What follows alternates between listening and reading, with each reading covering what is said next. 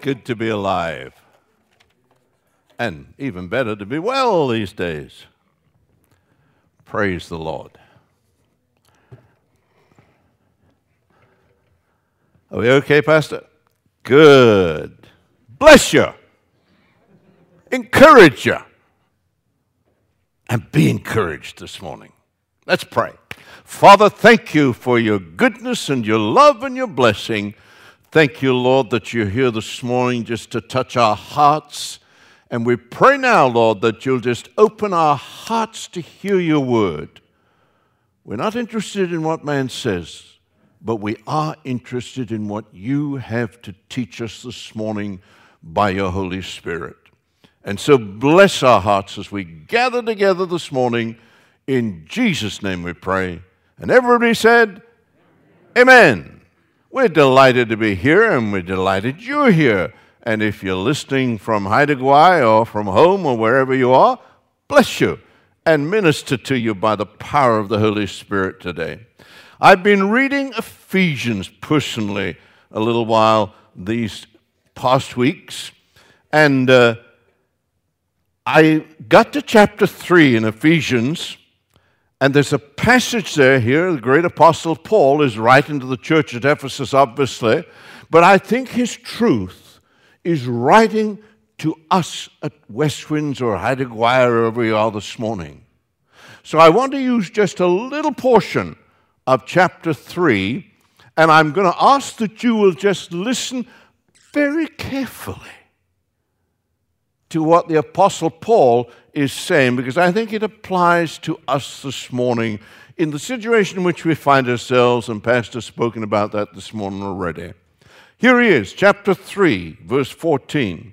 For this reason, I kneel before my Father, from whom the whole family in heaven and earth derives its name. I pray, now listen to what he's praying. I pray that out of his glorious riches, that's Jesus, out of his glorious riches, he may strengthen you. Amen? Come on, you're going to have to respond to me this morning. He may strengthen you with power through the Spirit in your inner being. That's what we need. That Christ, now listen again, that Christ may dwell in your hearts through faith. Amen? Come on, that's getting better. All right, that he may dwell in your hearts through faith.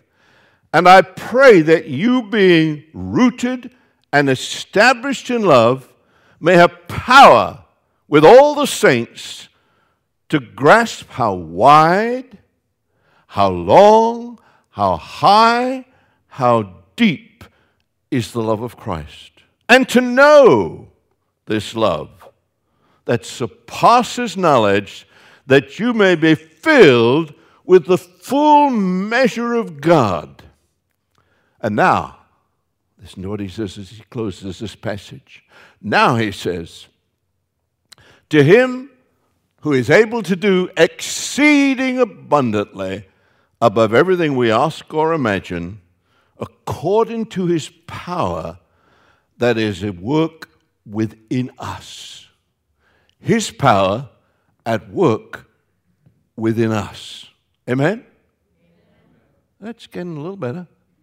His power working in us. To him be glory to the church and Jesus Christ throughout all generations forever and ever.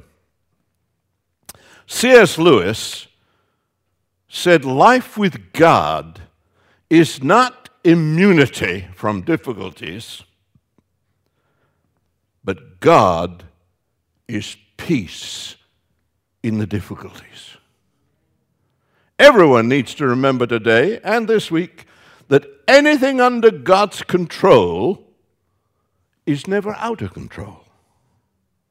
And you need to remember that. That anything under God's control, he says, is never out of control.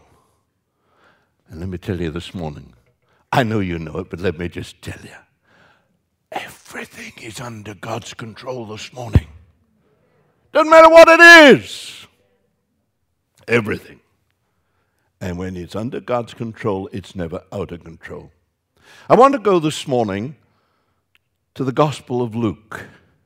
And in the Gospel of Luke, chapter 8, verses 22 to 56, we've got four stories about Jesus.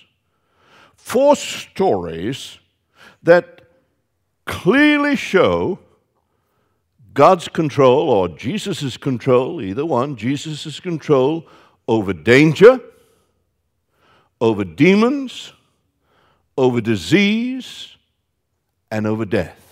I want to look at those four with you this morning. In the first story in this passage, we hear Jesus' voice that brings calm and peace. Jesus had said to the disciples, so it was his command to the disciples, let's go over to the other side of the lake. And they were on the Sea of Galilee heading to the southeastern side of the lake, and Jesus was in the boat, and being dead tired, he fell asleep in the boat. Halfway across the lake, a vicious storm descended on the lake, and finally the boat was taking on so much water that they were in great danger of being swamped. But the storm had not disturbed Jesus at all. He just continued to sleep. Such storms were common on this particular lake. One moment it would be calm, and the next there would be a fury of a storm as the winds came down from between the mountains on either side of the lake. And finally, in real fear, the disciples woke up Jesus with the words, we're perishing. Now, these men were not strangers to storms. They were fishermen by trade. But this time, panic gripped them. Jesus woke up and simply rebuked the waves and the wind. And immediately, everything was calm. And the disciples said to one another, He commands the winds and the waves, and they obey him. And Jesus looked at the disciples and he said, Where's your faith? Now, he was not implying they didn't have any faith. That's not the question at all. He was not implying they didn't have any faith, but he was simply asking them, Where is your faith in this circumstance? Surely, they should have been considering that if Jesus was in the boat with them, no harm could come. You know that, I know that, and it's just common sense. If Jesus is in the boat, you can't get harmed. Actually, when Jesus spoke to the winds and the waves, he says, Be muzzled. That's the Hebrew word. Be muzzled. And we know he uses the same word, be muzzled, a little later on this next story that we'll talk about, to demons. Jesus knew that the devil was back of the storm. And I think we have to begin to grasp afresh and anew that there are two forces in the world today. In our world, just as much as they were there God and the devil. And the devil is always trying to oppose everything that God does. And in a sense, we're caught in between the two. Do you remember the old hymn? Maybe some of you will remember the old hymn. Master, the tempest is raging. The billows are tossing high. The skies are shadowed with blackness. No shelter or help is nigh. Carest thou not that we perish? How can you lie asleep when each moment so madly is threatening a grave in the angry deep? The winds and the waves shall obey thy will. Peace be still. Peace. be still. Whether the wrath of a storm tossed sea, or demons, or men, or whatever it be, no water can swallow the ship where lies the master of oceans and earth and skies. They all shall sweetly obey thy will. Peace, be still. They all shall sweetly obey thy will. Peace, peace, be still. Let me remind you this morning. And I'm not telling you something new, but let me simply remind you this morning that wherever Jesus is in the boat with you, the storm can become calm. Oh, I know we're not on the sea, we're not literally in a boat. But in these days in which we are living, in the days that we have been living for seemingly a long time now, the storms are going over in our mind, in our thoughts, in our feelings, in all that we talk about. And we seem to talk about nothing else most of the time. But the fact is that when Jesus is with you in the storm, there is peace. And when Jesus is with you in the storm of life, in your mind, in your thinking, in your imagination, in all that you think about, the reality is Jesus still controls the storms of life, even in your life and my life. Grasp it this morning. In the storm that you think about and get all turned up about, Jesus is there with you in the boat. And his word is peace. And everything in the whole world must obey him. In the second story, in the same passage, we hear the voice of Jesus giving directions. This story takes us to the region of the Gerasenes, south of the Sea of Galilee, where we're very surprised actually to see pig farming taking place. We're surprised because it's Jews who are raising pigs. The Jewish Torah only allowed animals that chew the cud and have cloven hoofs to be eaten, and thus pork was prohibited. You will all remember the story of the prodigal son, and at the very depths of his life, he's feeding pigs and taking care of pigs. It was a disgrace for a Jew to be involved in those kind of areas in that day. But no sooner had Jesus stepped onto the land in this story, a demon possessed man met him and confronted him very bluntly. Note this man's humiliation. For a long time, he'd not even worn clothes. Note his isolation. He was staying among the tombs or in the graveyard, if you like to call it that. He was totally in subjection to the evil spirits. He said his name was Legion because many demons possessed him. What a tragic specimen of degraded, uh, mangled humanity.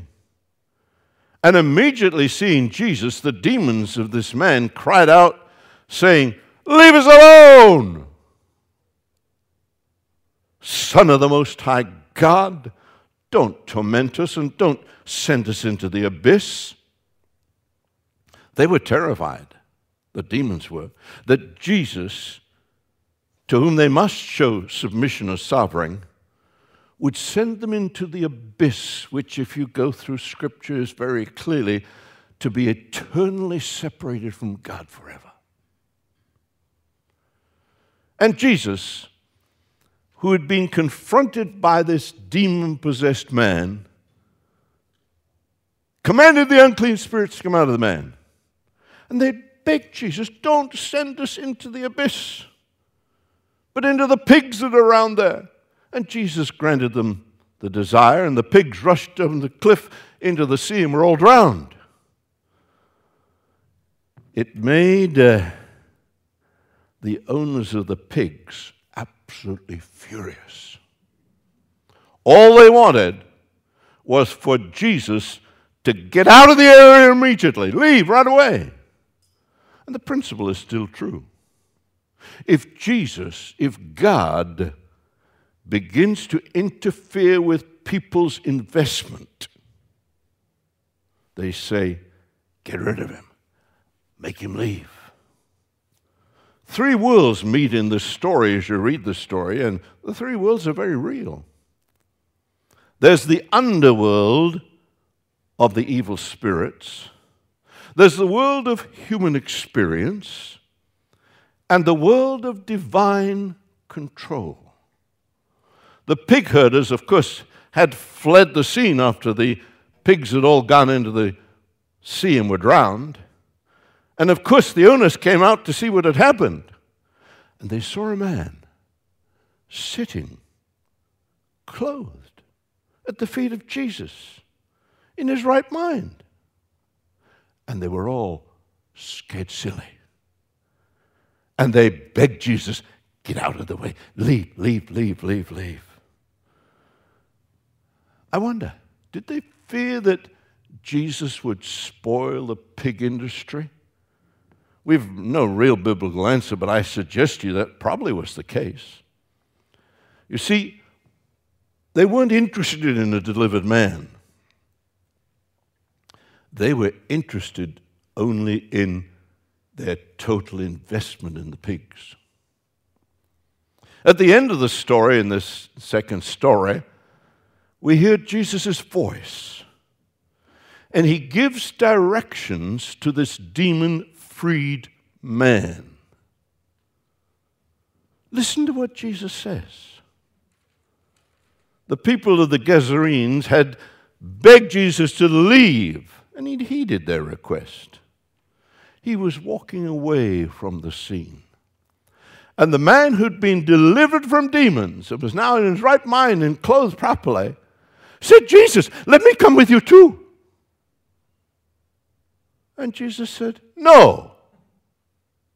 Go home and tell all you meet what God has done for you.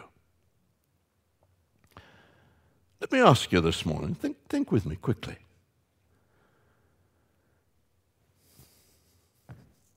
What did this man know about Jesus? He'd not been a disciple. He'd not been under the ministry of Jesus for a week or a month or a year or even days. And we're baffled. But Jesus is saying to this delivered man in clear inference to those who've been delivered from sin, he's saying, Our place of bearing witness is precisely where we live and where we work. Think for a moment. Just think through the story. Jesus himself left them he walked away. But in one sense, he hadn't, for he'd sent his own homegrown evangelist back into the home area to bear deliverance to Jesus' deliverance ministry. The supreme irony is that Jesus left, but in a very real sense, Jesus stayed because there was now loose in the territory of the Gergesenes demon deprived evangelist who couldn't stop talking about what Jesus had done for him. What's Jesus done for you? Jesus has, in one sense, and don't misunderstand what I'm saying, but Jesus has, in one sense, left and He's left you and me to talk about what Jesus has done for us. Could it be that you are His sin forgiven evangelist, constantly talking about what Jesus has done for you. Maybe you need to stop and think for a minute. What has he done? Then go out and tell everybody what he's done. If you look back in the history of evangelism, church evangelism for a minute, do you know the most thrilling thing, I think, in many sense, is that the first conversation which really attracts somebody to come to Jesus and eventually find him as Savior is to hear what God has done for you. You can give him 10 scriptures if you like, and that doesn't, most of the time, make much difference. But the other guy, the other gal, the other person, the other neighbor wants to hear is what you've got real. Has it done anything for you? And so Jesus left this guy to tell what Jesus had done. Luke, in the third and the fourth stories that are really intertwined together, talks about a woman who had been desperately sick for 12 years. And this isn't something just today and it's gone tomorrow. It's 12 years she's been sick. And a 12 year old little girl who'd been pronounced dead. First, in this part of the story, we need to realize very significantly that as far as Jesus is concerned, you're never just a lost person in the crowd. You're never just one person out there in the crowd and have no connection with anybody else. Jesus sees you, sees me as individuals. And He knows right now that you're in church, or He knows you're in home if you're listening from home, or if you're in Gwaii, He knows you're there. You see, Jesus knows exactly where you are. And He doesn't see a crowd but he sees us as individuals. The first lady in the story had an issue of blood, which she had endured for 12 years. It had cut her off from society and life. She was momentarily completely broke. She spent everything she had on doctors and the law demanded that she be segregated from people. She was not supposed to touch anyone, and no one was supposed to touch her. And for 12 years, 12, got it? 12 years, she had struggled to regain health. I think, as you read the story, as I read the story, it's absolutely amazing she ever got near enough to Jesus. But she finally pushed her way through the crowd, evidently, and grabbed the tassel of his garment. She must have thought, if I could only get near enough to him, if I could just touch him, he'd help me. Let me ask you this morning have you got that kind of faith? She must have had after 12 years. She struggled to get through and she went against all the orders of the day. And she grabbed hold finally of the tassel of the garment. And she said, If only I could touch him, he'll do something, he'll heal me. There was faith that was built up in her heart and life. And Jesus stopped. He's got a massive crowd around him, and actually, the words tell us that they were crushing together to be around him he stopped and turned around and said, Who touched me? You see, Jesus knows the difference between somebody reaching out in need and somebody who's just curious. And Jesus knows this morning if you're reaching out in need to Him. Jesus turned to the woman, and I love these stories, they're so real. He said, Daughter, your faith has made you whole. Now go in peace.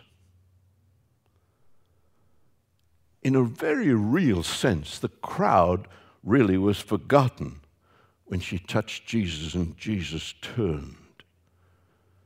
And let me tell you, she walked home totally healed, absolutely healed. But you say, oh, do miracles like that really happen? Absolutely.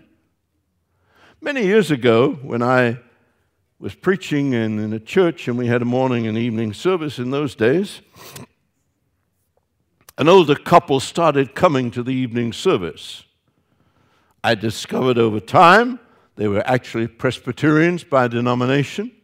Every Sunday morning they were in the Presbyterian church. It was their church, and they were happy to be there in the morning, but they would come in the evening to our service and enjoy the blessing of God and whatever went on in the evening service. And uh, we chatted from time to time, but it was a very casual acquaintance in a sense.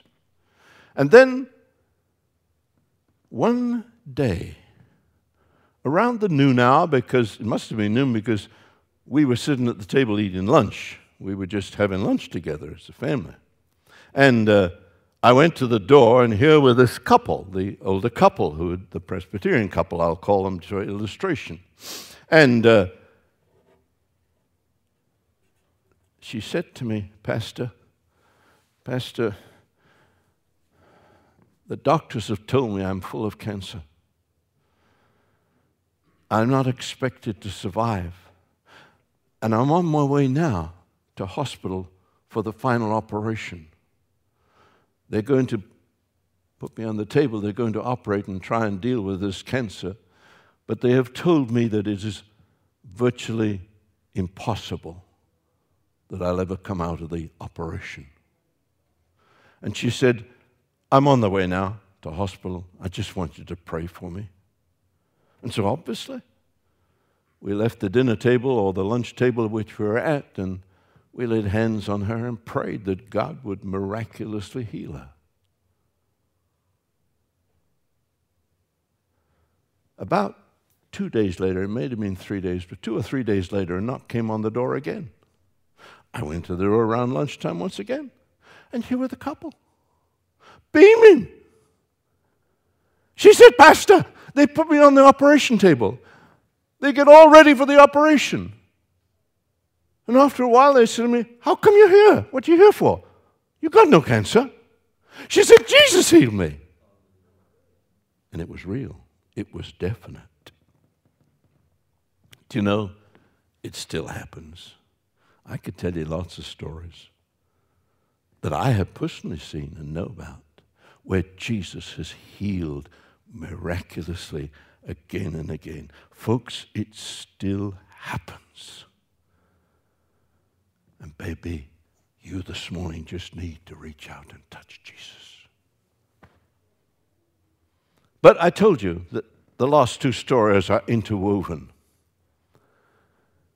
Because actually, the story started out by telling us that Jairus, a ruler of the synagogue, had come to Jesus in this crowd of people and begged him, Please come to my house and heal my little girl. She's 12 years old. The woman had 12 years old of sickness. This little girl is only 12 years old. And she's dying, the man said to Jesus. Please come and touch him. And Jesus replied, Yes, okay, I'll come. And he's beginning to move in that direction. But his going, or his movement, if you like, has been totally delayed by this woman with the issue of blood. Think of the turmoil going on in Jairus' heart as he remembers, as he can't get away from the thought and the understanding that at home they've got a little 12 year old girl and she's dying, and this Jesus is being delayed, he's not coming. And then the blow comes. His servants come from his house and say, Master, don't trouble this man any longer. Your little girl has died. Jesus hears the comment and turns to this man and says, Don't be afraid. Just believe, and she'll be healed. And eventually they proceeded, of course, to Jairus' house, the story tells us. How far they walked, we don't know. But we do know that when they arrived home at the little girl's room where she was lying on the bed, the room was filled with mourners, weeping because the little girl was dead. Jesus excluded the gatherers, telling them, This little girl is not dead, she's just sleeping. And they all mocked him with laughter. This guy just doesn't know what he's saying. But when he was alone in the room with the parents and the little girl, he took her by the hand and says, Little lamb, arise. And she came to life again. And Jesus commanded, Give us something to eat. You see, Jesus has total power over death and over hell in completeness. And so Luke has given us four portraits of Jesus this morning in the passage. They're not difficult to understand, they're quite simple. Four portraits. And I ask you this morning, how do they apply to us? Because obviously, Scripture is not just meant to be read, it's meant to be applied. So I have to take it and apply it to my life. You have to take it and apply it to your life. The first story really tells us that when danger surrounds you and you're terrified and you cry out to Jesus for an answer, simply remember that if Jesus is in the boat with you, no water can swallow the ship where lies the master of ocean and earth and skies. Wherever Jesus resides, the raging torrents become calm. And again, please remember, he's not just talking about being on the sea, because most of us are not in boats on the sea most of the time, or maybe never on. He's talking about those raging torrents that go on in our mind when we get into deep troubles and difficulties and everything goes wrong in life. Remember, if Jesus, the illustration is still good, is in the boat with you.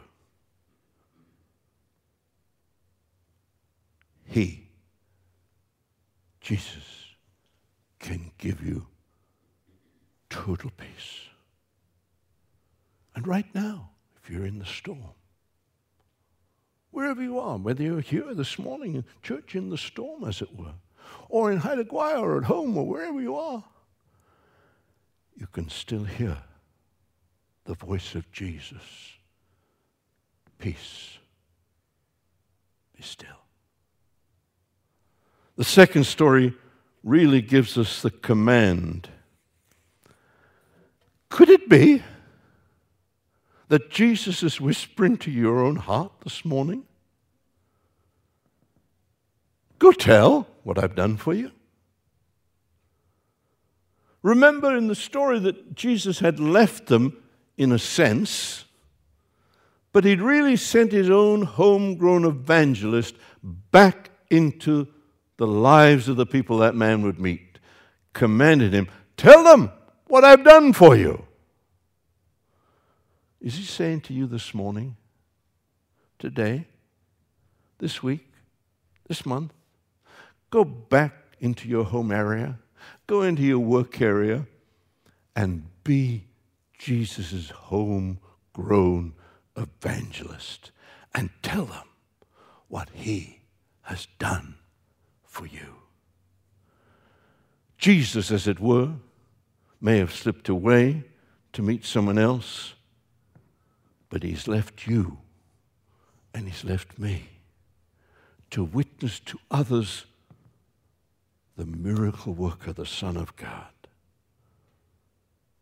Let me ask you who will hear from you this week what He's done? The third story tells us that Jesus is the healer of all diseases. I want you to remember, because I have to remember again and again, and I'm not any different than you are, we need to remember that nothing is too hard for Jesus. Jesus is still the divine healer of our physical bodies. And you can claim healing this morning, even this morning, because Jesus died for our sins and our sicknesses. The woman walked back well, remember? Totally well. She was no longer an outcast. The issue of blood had gone. And Jesus still heals peoples today. I've witnessed it again and again and again. And if you have need of this, why not claim divine healing from God, the author of all healing, this morning, today? The fourth story reminds us of the 12, little 12 year old girl whom Jesus brought back to life. And however you understand the story, and I know there are different ideas of what actually happened. But regardless of that, however you understand the story, it certainly teaches us that Jesus is the conqueror of death itself. After dying on the cross of Calvary, Jesus rose from the death. Hallelujah. He defeated death and he defeated hell and he defeated the grave. And the truth of that should bring to our own hearts and lives a deep sense of peace and of joy. Death has been, in fact, totally completed because of Calvary. But listen this morning. When that call comes for us individually, and that call to go on from this life to the next will come to all of us at one time or another. Some of us much sooner, obviously, than others. But we can be full of peace, assured that when we leave this life, we're going to be with Him. Let's pray this morning. Bow your heads, close your eyes. Pray with me this morning. It's time to pray in the very presence of Jesus, our Lord and our Savior. Lord, for those who are in the midst of a storm this morning, and some of them are here and at home or in Haida Gwaii, wherever they are, they're in the midst of a storm. Lord, remind them remind them that if you're in the boat, too, peace can flood and fill their hearts with life. And if they're here, send them home this morning or wherever they are in peace. Because you are with them in the midst of their storm. And let them hear, Lord, in their own heart the words of life when you say, Peace, be still. And secondly, Lord, for those who know you, let them hear you whisper this morning, You are my own homegrown evangelist. Go and tell what I have done for you. And may we recall vividly this morning what you have actually done for us, and then accept the challenge this week and start sharing again right away with all we meet. And then, thirdly, Lord, for those who need healing today, reach down with your nail scarred hand and touch them this very day. Because we need to remember, Lord, help us all to remember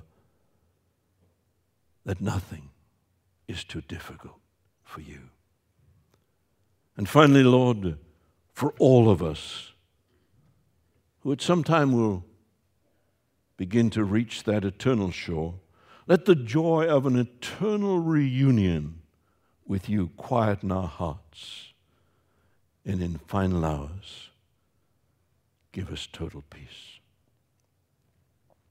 This we ask, Lord, through the precious name and the power of the living Jesus.